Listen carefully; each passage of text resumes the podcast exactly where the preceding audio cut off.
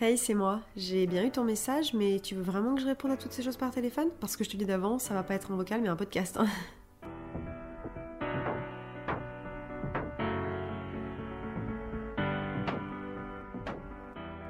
Hey hey hey suis ravie de vous retrouver aujourd'hui dans un nouvel épisode de podcast. J'ai l'impression que ça fait une éternité que j'ai pas enregistré tout simplement parce que le dernier enregistrement que j'ai fait date d'avant mon départ à l'île Maurice, donc euh, début février, là on est début mars, donc en fait ça fait à peu près un mois. Je l'avais enregistré en avance pour avoir bien le temps de faire le montage, mais du coup il s'est passé pas mal de temps. Ça y est, je me suis habituée à ce podcast, donc euh, bah voilà quoi, vous m'avez manqué, ça me fait du bien de vous retrouver. Alors même si euh, je dois être totalement transparente avec vous, ce n'est pas du tout le moment euh, que j'avais choisi pour enregistrer ce podcast, tout simplement parce que je vous pose un petit peu le contexte. Là on est, attends je regarde la date, on est le 8 mars et il est 22h25. Donc déjà c'est la première fois que j'enregistre un épisode de podcast à cette heure-là aussi tard. Et si j'enregistre à cette heure-là, c'est parce que mes plans ont été complètement chamboulés euh, pour la fin de semaine, je vous explique. Je vis à Paris depuis que je suis revenue des US et que j'ai arrêté mon aventure père. Et du coup je vis dans l'appartement que mon mec a acheté. Et là en ce moment il y a des travaux. Euh, du coup la cuisine est refaite. Donc j'ai décidé de m'exiler en Auvergne chez mes parents. On est comme je vous l'ai dit le 8 mars. Et si vos souvenirs sont frais puisque vous quand il va sortir ça sera la semaine d'après. Mais il y a les grèves. Voilà donc j'ai vraiment bien choisi ma semaine. Bon en réalité c'est pas moi qui l'ai choisi hein, j'ai un peu subi les travaux. Mais là je me retrouve avec le train que je devais prendre vendredi soir qui est annulé. Donc finalement je pars demain matin. Donc j'ai vraiment perdu deux jours en Auvergne. Une petite journée avec ma petite Alaska tranquillou pépère à la maison. Mais la grève et la SNCF en a décidé autrement. Et je fête mon anniversaire samedi, donc il fallait absolument que je sois à Paris pour pouvoir eh ben, faire la fête et danser un petit peu jusqu'au bout de la nuit. Donc j'ai préféré jouer la sécurité. Mais du coup, je me retrouve à 23h30 euh, à enregistrer bah, l'épisode de la semaine prochaine. Vu l'heure qu'il est, euh, aujourd'hui ce n'est pas un thé que j'ai, mais une tisane, puisque bah, j'étais partie pour euh, aller me coucher moi. À cette heure-là, d'habitude, je suis au lit déjà. Mais du coup, en bonne podcasteuse que je suis, je me suis dit que j'allais un petit peu me mettre un coup de pied au derrière. J'ai fait la trame de l'épisode du jour euh, et ben en 2-2, un petit peu en freestyle, et puis on s'y jette quoi. Alors aujourd'hui dans l'épisode du jour, vous l'avez vu dans le titre, on va parler de mon expérience au pair. Je vous avais promis lorsque j'ai annoncé que j'allais bah, arrêter mon aventure au pair que je ferais un petit peu un point sur, euh, sur tout ça, sur ce qui s'était passé. Je vous en avais parlé sur Instagram, sur YouTube, euh, et donc voilà, bah ça y est, c'est le moment, on y est. Parce que c'est vrai que mes deux dernières vidéos sont sorties sur YouTube, je parle un petit peu du fait que je m'en vais, mais je suis pas rentrée dans le détail de ce pourquoi je voulais partir, tout simplement parce que j'avais besoin de temps en fait, c'était très frais dans ma tête, j'étais encore là-bas et j'avais vraiment besoin de faire le vide, de passer un petit peu à autre chose, de digérer un peu tout ça avant de revenir et de pouvoir vous en parler un peu plus en détail. Là, comme je vous le disais, on est au mois de mars, donc je suis rentrée depuis 5 mois environ, puisque euh, bah, je suis rentrée mi-novembre, donc voilà, j'ai vraiment eu le temps de process un petit peu tout ça avec moi-même. Et voilà, je pense que là, il est temps. Il est temps de revenir euh, sur cette aventure, euh, pour le moins riche en émotions, vous allez le voir. Je vais vous retracer un petit peu mon parcours, qui s'est passé là-bas, pourquoi je suis rentrée, un petit peu le pourquoi du comment, quoi. Et puis voilà, moi, ça m'aide aussi à bah, mettre un point final à tout ça et puis euh, finalement passer à autre chose sur cette aventure qui, du coup, n'aura duré que bah, un petit mois. Alors, comme d'habitude, j'ai fait une trame de mon épisode, j'ai essayé de faire un truc un petit peu construit, mais comme je vous l'ai dit, je l'ai fait un petit peu rapidement ce soir pour pouvoir l'enregistrer avant d'aller me coucher, donc j'espère que ça sera pas trop brouillon. Mais j'ai organisé cet épisode par questions, donc celles que moi j'avais envie d'aborder et les questions que vous m'avez posées sur Instagram, donc on va les dérouler un petit peu ensemble. Alors avant de vous parler un petit peu de mon expérience à moi, je voulais rapidement vous parler de ce que c'était être au pair, puisqu'il y a peut-être des personnes qui démarrent cet épisode et qui ne savent pas du tout ce que c'est être au pair. Ça s'est pas mal démocratisé, mais je me suis dit qu'un petit rappel ne ferait peut-être pas de mal. Donc rapidement pour ceux qui connaissent pas, être au pair, c'est simplement être une nounou en fait et une babysitter à l'étranger. C'est vraiment le concept d'échanger en fait du travail contre un logement et de la nourriture. Donc en gros, on est payé pour garder des enfants et à côté de ça, on a le logement et la nourriture gratuite. Alors du coup, le deal que moi j'avais en tout cas avec mon agence qui était euh, Cultural Care, c'est 12 mois de contrat dans une famille américaine, avec maximum 45 heures de travail par semaine, 2 semaines de congés payés par an, et un mois à la fin des 12 mois du contrat de travail pour explorer un petit peu les US avant de rentrer. Ce qu'il faut savoir, c'est que le salaire d'au pair est assez bas, surtout pour certains coins des États-Unis, notamment New York et la Californie, qui sont deux États qui sont vraiment hyper chers. Donc on a un salaire d'environ 800 dollars, mais du coup on est nourri et logé, donc c'est vraiment 800 dollars d'argent de poche avec lequel eh ben, on peut un petit peu se faire plaisir, mais là-bas ça part très très vite. Et donc, comment ça marche d'être au pair Alors, je vais pas trop rentrer dans le détail parce que c'est vraiment pas le but de cet épisode et ça serait trop long, donc je vais essayer de vous la faire courte. Moi, euh, je suis passée par une agence. Pour moi, c'est par contre primordial parce que Ça permet en fait de mettre en relation bah, les personnes comme moi qui souhaitaient être au pair avec les familles euh, et ça permet aussi d'avoir un contrat avec l'agence donc ça évite un petit peu que ça soit trop le bazar. Donc ça permet vraiment de vous poser un cadre et ça je trouve que c'est vraiment hyper important lorsqu'on veut partir faire jeune fille au pair. Moi ça me rassurait en tout cas beaucoup. Mais voilà, il y a énormément d'informations sur le site internet ou par rapport aux démarches en ligne. Vous pouvez aussi si ça vous intéresse aller voir ma vidéo que j'ai fait sur ma chaîne YouTube de jolis mots qui s'intitule Je crois j'ai quelque chose à vous dire euh, au pair d'ailleurs épisode 1 où je vous parle un petit peu de comment est-ce que j'ai fait pour partir, les démarches, et euh, si vous n'avez pas les réponses à vos questions, vous pouvez toujours me contacter sur le compte Instagram du podcast. Donc toutes ces choses tirées du 8 podcast, ou même sur mon compte perso euh, de Jolis mots, et moi je serais ravie d'échanger avec vous. La première question, c'est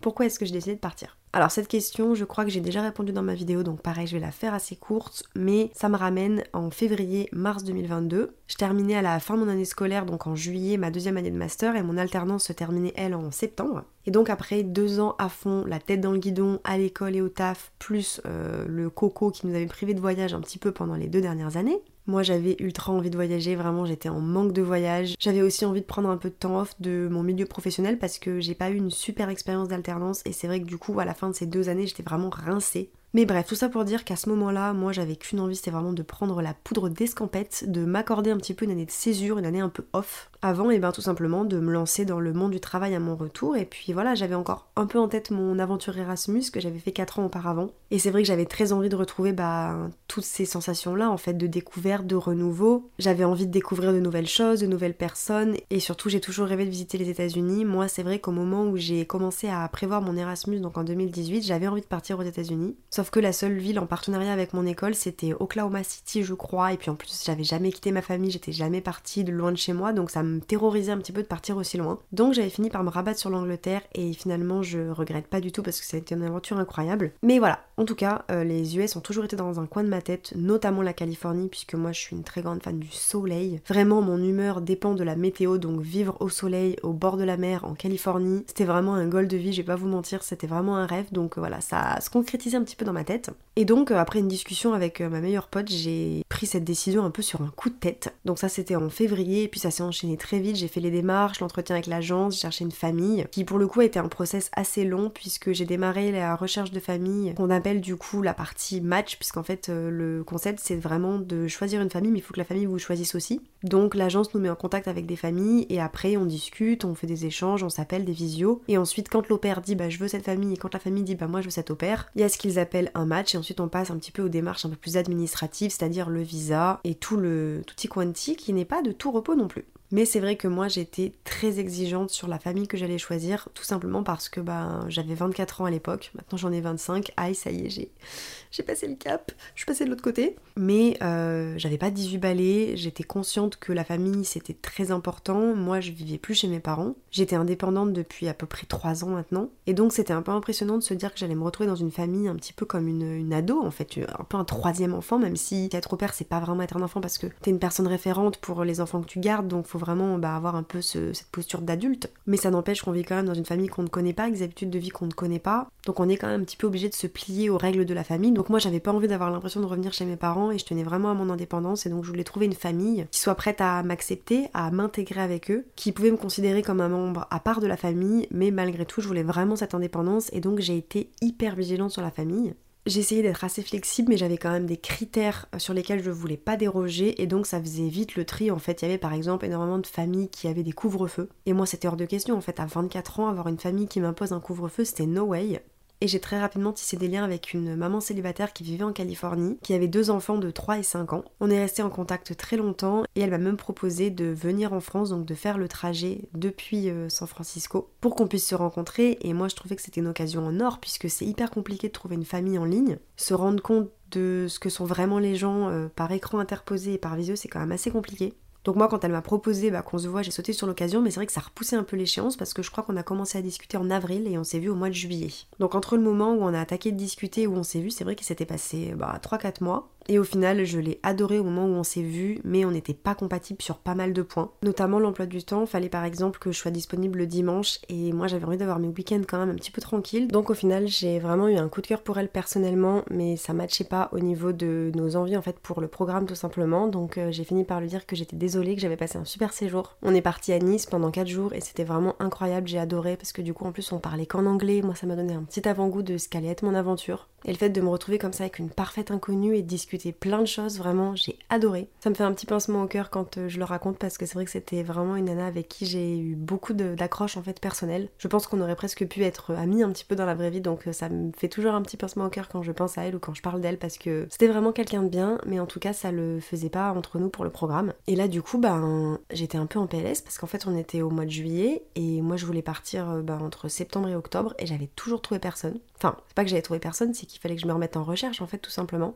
Et l'agence m'avait bien fait comprendre qu'il fallait au moins deux mois parce qu'il faut demander un visa de travail, donc faut aller à l'ambassade, enfin c'est quand même un peu le bazar pour faire les démarches. Donc il m'avait pas mis la pression, il m'avait un peu dit bon écoutez mademoiselle, il faudrait que d'ici fin juillet vous ayez trouvé quelqu'un, donc il me restait à peu près deux semaines, deux à trois semaines je crois pour trouver une nouvelle famille. Et c'est tellement une décision difficile que moi, trouver quelqu'un en trois semaines, franchement, j'étais pas bien. J'avais trop peur de pas trouver ou de devoir me lancer avec des personnes en qui j'avais pas confiance, de devoir revoir un petit peu bah, tous mes critères quoi pour euh, trouver quelqu'un dans les temps. Et au final, la chance que j'avais, c'est que j'avais quand même un profil qui était assez bon puisque j'étais déjà partie à l'étranger, j'avais 24 ans, j'avais beaucoup d'heures de babysitting à mon actif et j'avais travaillé en agence de babysitting, donc c'est vrai que mon profil était quand même assez recherché, donc j'avais pas mal de demandes. J'avoue que là-dessus, j'avais pas eu à me plaindre. Je sais qu'il y a des opères qui galèrent pendant des mois et des mois avant de trouver une famille et qui ont très peu de demandes moi, c'est vrai que j'avais cette chance-là d'avoir un profil qui était voilà, assez recherché, donc j'avais pas trop de soucis. Et donc, dans la semaine qui a suivi, j'ai eu deux familles, une à Seattle, mais ça, je vous en ai déjà parlé dans ma vidéo, donc je vais passer très vite, une à San Francisco, et donc j'ai choisi la famille à San Francisco. Pour la question qui suit, j'ai noté à quoi ressemblait ma famille. Donc, je suis partie dans une famille qui vivait euh, en Californie, donc à 20 minutes de San Francisco, dans une ville qui s'appelle Oakland. Si vous êtes fan de basket, vous devez potentiellement la connaître puisque j'ai mes potes fans de basket qui m'ont dit Oh, Auckland, il y a une équipe là-bas, tout ça. Moi, je ne connaissais pas du tout la ville. Et donc, j'avais deux petites filles à garder Lily, 5 ans et demi, et Nora, 3 ans et demi. Les parents bossaient tous les deux dans le médical. Le père était euh, urgentiste, donc c'est vrai qu'il avait un emploi du temps un petit peu euh, sans dessus-dessous. Mais moi, mon emploi du temps à moi, c'était je démarrais à 6 heures puisque la maman en fait bah, partait à 6h donc j'avais besoin d'être réveillée au cas où les petites se lèvent. Ensuite je devais les réveiller vers 7h, les préparer pour les emmener à l'école euh, à 8h30. Ensuite, j'étais libre jusqu'à 11h30. Il fallait que j'aille récupérer la plus petite qui était en preschool. Donc, en gros, c'est le début de l'école en fait pour eux. Je crois qu'ils attaquent un petit peu plus tard que nous. Que je la fasse manger, je la ramenais à la maison. Et ensuite, on récupérait la grande à 14h. Et après, la maman rentrait entre 16h et 16h30. Et moi, j'étais off à partir de ce moment-là. Voilà un petit peu pour les choses que vous deviez savoir. Ça avait l'air d'être des gens, voilà. Euh,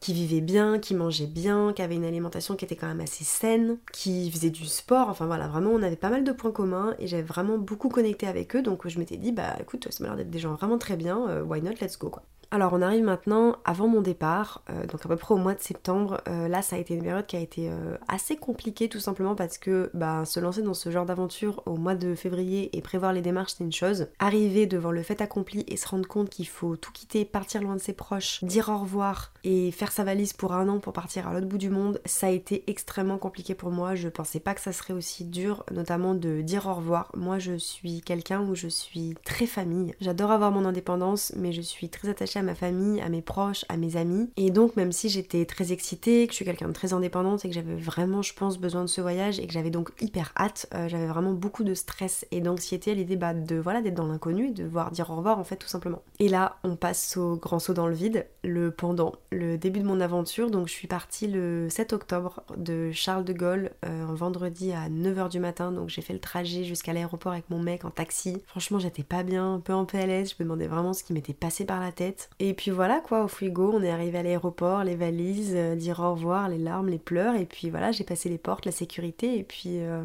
bah, l'avion a décollé quoi. 11 heures de vol euh, jusqu'à San Francisco, donc j'ai atterri là-bas à 11h, j'étais complètement décalquée parce que moi dans ma tête il était bah, déjà 20h et je m'étais levée à 5h du matin. Alors qu'en fait, bah, eux, comme il était que 11h, j'avais encore toute la journée à me taper là-bas, plus la rencontre avec la famille, le stress, les gosses et tout. Enfin, vraiment, j'étais dans un sale état. Et j'étais pas au bout de mes peines, vraiment, parce que euh, les premiers jours sont extrêmement déstabilisants. On est complètement perdu. En fait, on ne connaît rien, on connaît pas l'environnement, faut parler notre langue en plus, donc c'est épuisant. Pour tous ceux qui ont déjà été expatriés ou même qui ont l'habitude de voyager beaucoup, vraiment, quand on arrive sur un territoire qu'on ne connaît pas, avec des gens qu'on ne connaît pas, une langue qu'on ne connaît pas, une culture qu'on ne connaît pas, et qu'il faut passer une journée entière à parler avec des gens dans une langue qui n'est pas la nôtre, euh, franchement ça met notre cerveau en Y. Mais voilà, il y avait aussi euh, bah, un petit peu ce côté excitant, quoi, découvrir la maison, découvrir ma nouvelle vie, découvrir euh, bah, les parents, les petites que j'allais garder pendant tant de temps. Donc voilà, ça fait vraiment beaucoup d'un coup, mais j'étais vraiment dans cette excitation de me dire waouh, ça y est, ça fait des mois et des mois que tu prépares ça. C'est ça qui est hyper impressionnant, c'est qu'en fait, ça faisait des mois que je faisais des démarches, que je m'étais inscrite sur une plateforme, que j'avais été à l'ambassade pour faire mon visa, qu'on te pose des questions en disant vous êtes sûr c'est ça que vous voulez?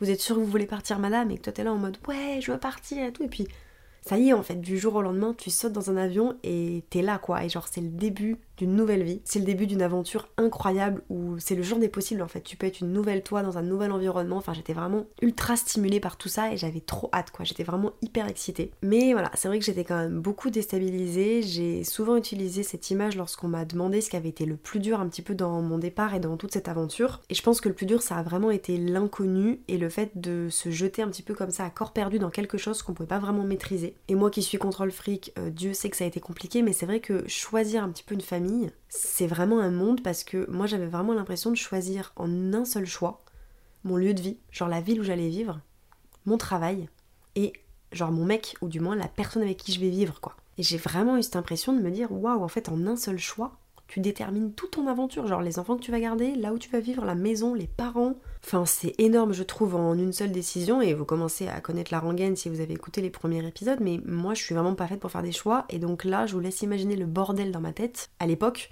quand vraiment je me suis dit waouh en fait va falloir meuf que tu choisisses tout d'un coup euh, c'était vraiment une sacrée pression. Mais bref une fois qu'on est dans la famille voilà il y a vraiment euh, ce truc de bon bah j'espère que j'ai fait le bon choix mais en même temps bah the show must go on. Et donc l'idée c'est vraiment un peu bah, de pallier avec toutes ces nouveautés de faire au mieux. Et ça j'ai envie de dire c'est un peu le jeu de toutes les opères et de l'aventure. Donc euh, bah pas trop le choix quoi. Alors on va rentrer dans le dur. J'ai l'impression que j'enregistre déjà depuis 45 minutes donc il serait peut-être temps. La partie suivante je l'ai intitulée le début de la fin un peu drama, mais vous allez voir, c'est un peu comme ça que je l'ai vécu, et c'est assez marrant comme titre, je trouve, parce que mon aventure s'est un peu terminée avant d'avoir réellement commencé, puisque j'ai décidé de partir au bout d'une semaine. Donc le début de la fin, c'est vraiment le titre, je trouve, qui colle le plus. Alors, vous le voyez venir, très rapidement, j'ai commencé à sentir que ça allait être compliqué et que ça allait pas le faire. Je pense honnêtement que la famille a vraiment fait son possible. Ils ont été adorables, ils m'ont vraiment mis à l'aise sur, euh, sur plein de choses. Ils ont fait en sorte que je me sente au mieux. Et ils avaient conscience en fait de tous les chamboulements qui se passaient pour moi et aussi de la fatigue bah, physique tout simplement parce qu'il y a du décalage horaire. Euh, la Californie, ils ont 9 heures de moins sur nous, donc c'est vrai que j'étais vraiment décalquée au début, c'était quand même assez compliqué. Donc je pense vraiment qu'ils ont fait leur possible, mais moi j'ai senti quand même assez vite que j'étais assez loin en fait de leur vie de famille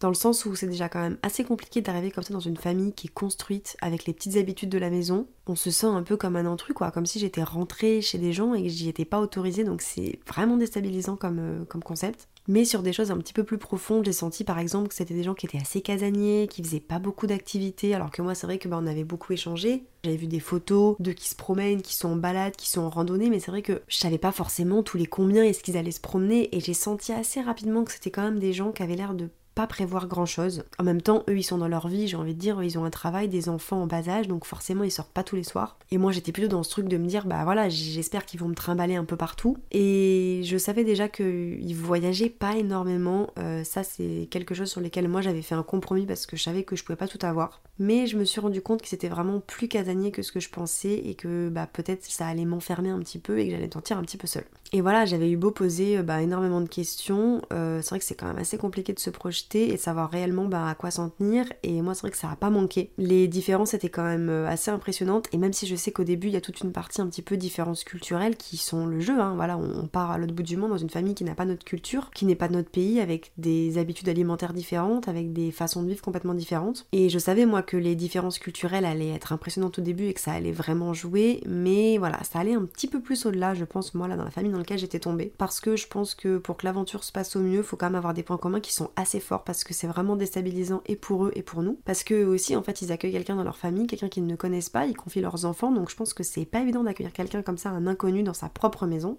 Mais il y a quand même un, niveau de difficulté qui est assez énorme pour les opères puisqu'on quitte tout, en fait, on quitte vraiment notre famille, nos attaches, un petit peu tout ça, et donc pour retrouver un cocon et se sentir bien, je pense que c'est assez important d'avoir un lien assez fort avec la famille. Moi, j'étais vraiment partie dans l'idée de trouver une deuxième famille et je mets des guillemets parce que je sais que j'allais pas retrouver une famille comme celle que j'avais en France, mais je cherchais vraiment une famille dans laquelle j'allais me sentir euh, intégrée, bien et des gens avec qui j'allais pouvoir tisser de vrais liens. Des gens peut-être que je pourrais revoir dans quelques années, mais voilà, vraiment avoir un lien assez fort. Moi, comme je vous le disais, je suis très famille et je pense que pour réussir à quitter la mienne comme ça et à survivre dans un environnement où je n'avais pas ma famille et mes proches et mes attaches, j'avais besoin en fait de retrouver cet attachement. Et je pense que la grosse différence qu'il y a eu aussi entre nous qui a fait que ça a peut-être pas marché, c'est que moi je partais dans cette optique-là. Et à l'inverse, eux, bah, c'était leur quatrième au père. Donc je pense qu'ils n'avaient pas cet attachement-là. Alors j'étais arrivée depuis 3-4 jours, donc forcément ils m'aimaient pas comme leur propre fille. Mais je pense qu'ils voyaient un petit peu plus ça comme euh, bah, quelqu'un qui venait travailler. Même si encore une fois, je leur rejette pas du tout la faute. Je pense qu'ils ont vraiment fait leur maximum, mais il y avait quand même un petit décalage entre leurs attentes et les miennes. Il y avait un gap en fait entre ce que moi j'étais venue chercher et je pense que eux pouvaient me proposer parce que euh, j'étais peut-être une nounou qui vivait chez eux, mais je restais une nounou, quelqu'un qui pouvait peut-être emmener en vacances, faire partager certaines activités ou du moins certains moments de vie, mais pas à la hauteur de ce que moi j'étais venue chercher et ça j'ai senti assez vite. Et donc c'est vrai que très rapidement j'ai commencé à sentir que ça allait pas le faire. J'ai commencé à perdre ma joie de vivre, euh, c'est arrivé très très vite, je pense qu'au bout de 3-4 jours déjà, Vraiment, je me sentais pas bien. Moi, je suis arrivée le vendredi. Il y a eu le samedi, dimanche, lundi où en fait ils étaient en repos. Les petites allaient pas à l'école, donc on a fait des activités ensemble. Je les ai un petit peu découvertes, donc jusque-là ça allait. Et à partir du mardi, mercredi, quand j'ai commencé la routine en fait avec les petites à l'école, là j'ai vraiment commencé à déchanter.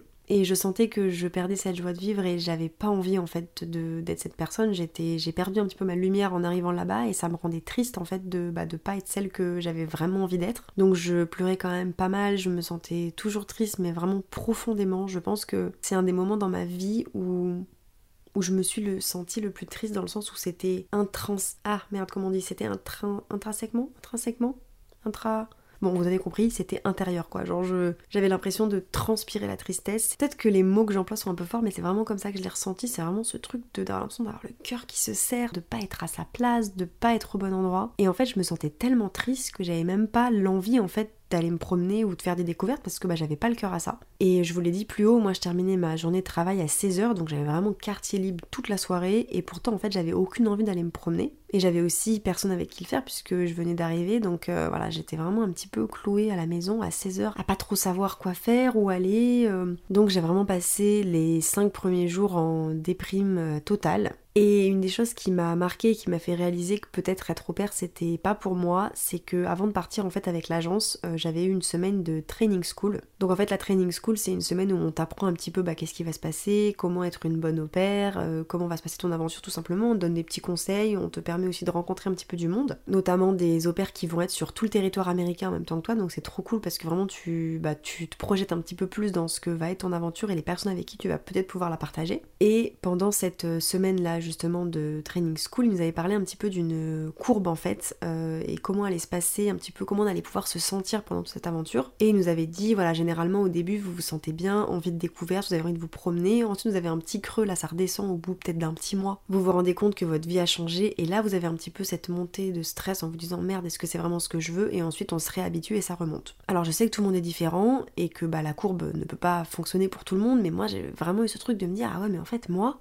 j'ai même pas cette phase de découverte en fait. Genre, je suis là depuis 5 jours et je suis déjà en déprime totale. Merde quoi, genre toute l'envie de découverte que j'avais avant de partir et quand j'étais en France, bah je l'ai déjà perdu et en fait je me rends compte que bah le jeu en vaut pas la chandelle quoi. Et puis j'ai eu le déclic au bout de bah, une semaine puisque c'était le samedi qui a suivi mon arrivée. Donc moi je suis arrivée le vendredi 7 et le, samedi, donc pas le samedi juste après mais le samedi de la semaine suivante. Ça a été une journée euh, catastrophique, les petites n'allaient pas à l'école, euh, je devais les garder le samedi et alors là, la grande était partie avec son papa et moi je gardais la petite et en fait j'ai passé la matinée à pleurer et c'est horrible parce que quand on garde des enfants on doit être émotionnellement hyper disponible puisque bah, on garde des enfants en fait donc forcément ça demande beaucoup d'attention, faut être euh, vigilant et puis bah j'ai pas envie d'être triste en fait avec les enfants donc euh, bah dès que la gamine elle pleurait un peu je pleurais aussi enfin vraiment je vous jure j'étais pathétique, ridicule mais je tenais plus aucune de mes émotions. Déjà que de manière générale euh, je suis hypersensible, j'ai un peu de mal à me contenir, là vraiment c'était la débandade quoi et je me détestais en fait d'être comme ça, de pas profiter de quelque chose que j'avais tant voulu et je le vivais et j'arrivais pas en fait à profiter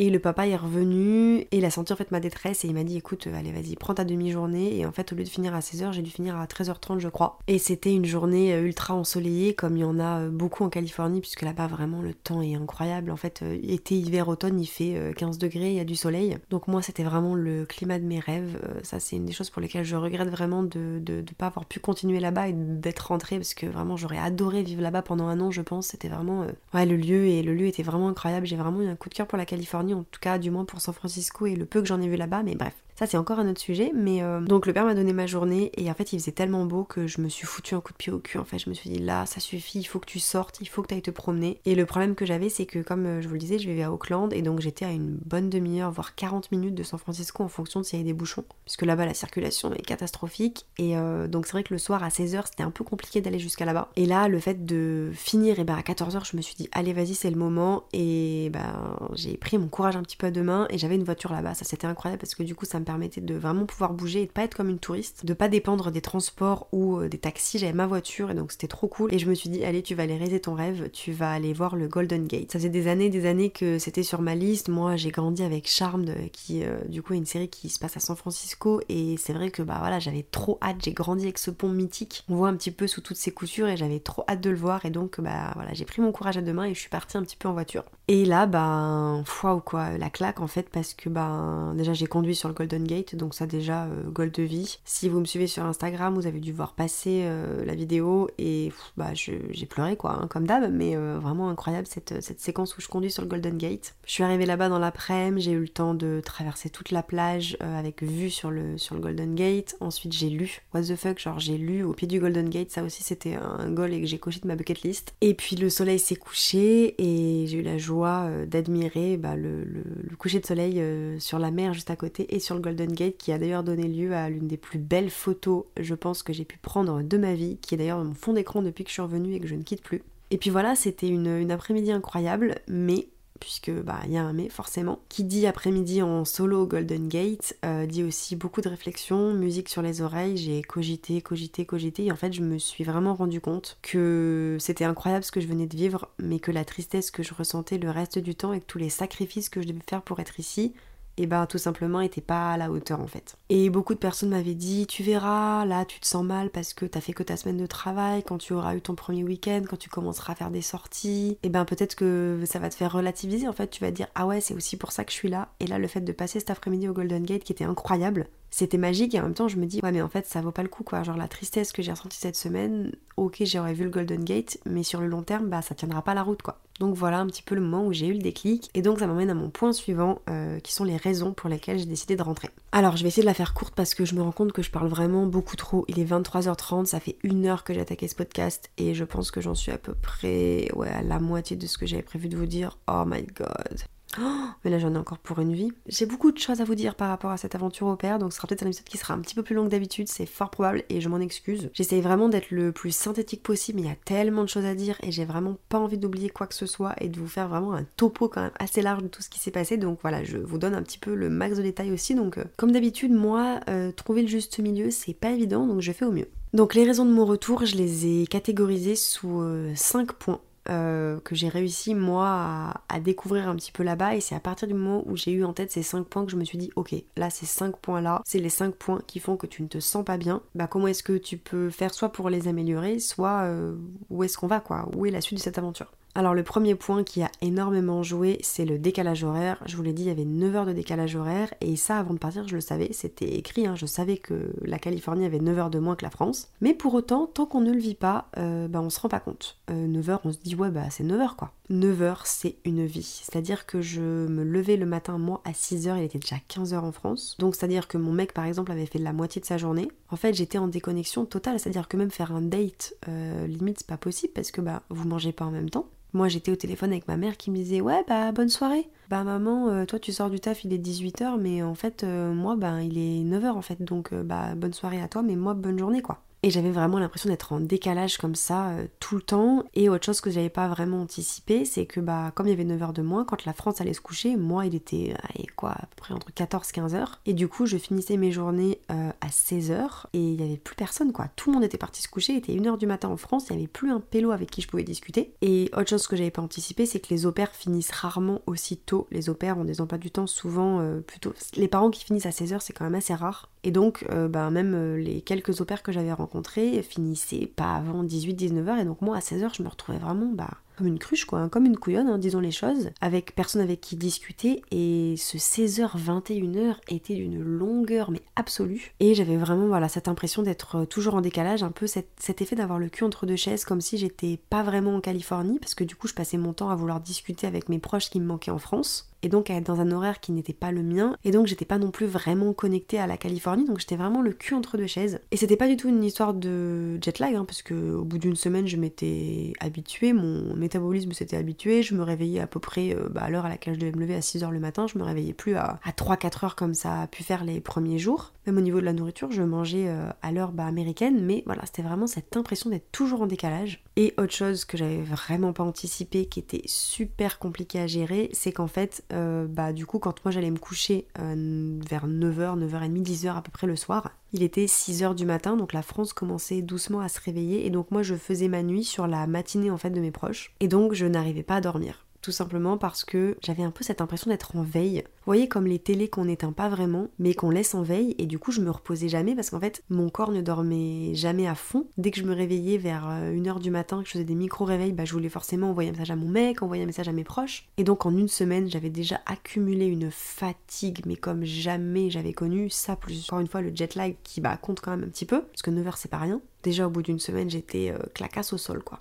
Le deuxième point, ça a vraiment été le côté routine et répétition. J'avais déjà fait du babysitting, mais j'avais sous-estimé à quel point garder des enfants et les emmener à l'école, c'est répétitif. Et moi, je m'ennuie très vite. Et le fait de faire tout le temps les mêmes tâches, euh, de les préparer tous les matins. En plus, j'avais deux petites qui n'avaient pas les mêmes horaires, donc genre, j'attachais les matins les deux euh, dans leur siège auto, j'emmenais, je déposais d'abord la grande à l'école, donc fallait que je détache la petite du siège auto, que j'emmène la grande, je revenais dans la voiture, je rattachais la petite, je la déposais à l'école, je partais jusqu'à 11h, je retournais chercher la petite, je la rattachais, je la ramenais à la maison, je la redétachais, on mangeait, retour dans la voiture, je la rattache, je la redétache à l'école de la grande, je récupère la grande, je rattache les deux, et en fait j'attachais et je détachais ce siège auto 12 fois par jour, et genre cette routine m'a bouffé en fait hyper vite parce que bah, je m'ennuyais en fait déjà au bout de 4 jours quoi. Donc ça c'était pour le deuxième point. Le troisième point c'était une histoire d'éducation. On m'avait prévenu, mais waouh, franchement j'ai pris une sacrée claque parce que l'éducation américaine n'a rien à voir avec la nôtre. Et moi, je suis très portée sur euh, toute la partie euh, maternité, éducation. Je me renseigne beaucoup, notamment sur l'éducation bienveillante. Et donc, c'est vrai que l'éducation bienveillante rejoint déjà plus pas mal ce qu'ils font aux US, mais ils sont vraiment sur un niveau, mais de ce qu'on appellerait chez nous un enfant roi, où les enfants ont un petit peu tous les droits et où on ne leur dit rien. Et c'est vrai que moi, je suis persuadée que la bienveillance est très important, que voilà, l'éducation bienveillante est importante. Je suis par exemple, voilà, contre les, contre les baffes, contre les fessées, contre ce genre de choses. Mais je pense que par exemple la politesse est importante, la communication l'est d'autant plus, et là dans la famille dans laquelle j'étais, on n'était pas du tout là-dessus. Je vais vous donner un exemple qui m'a beaucoup marqué. Euh, il y a une scène un soir où euh, la maman rentre du travail,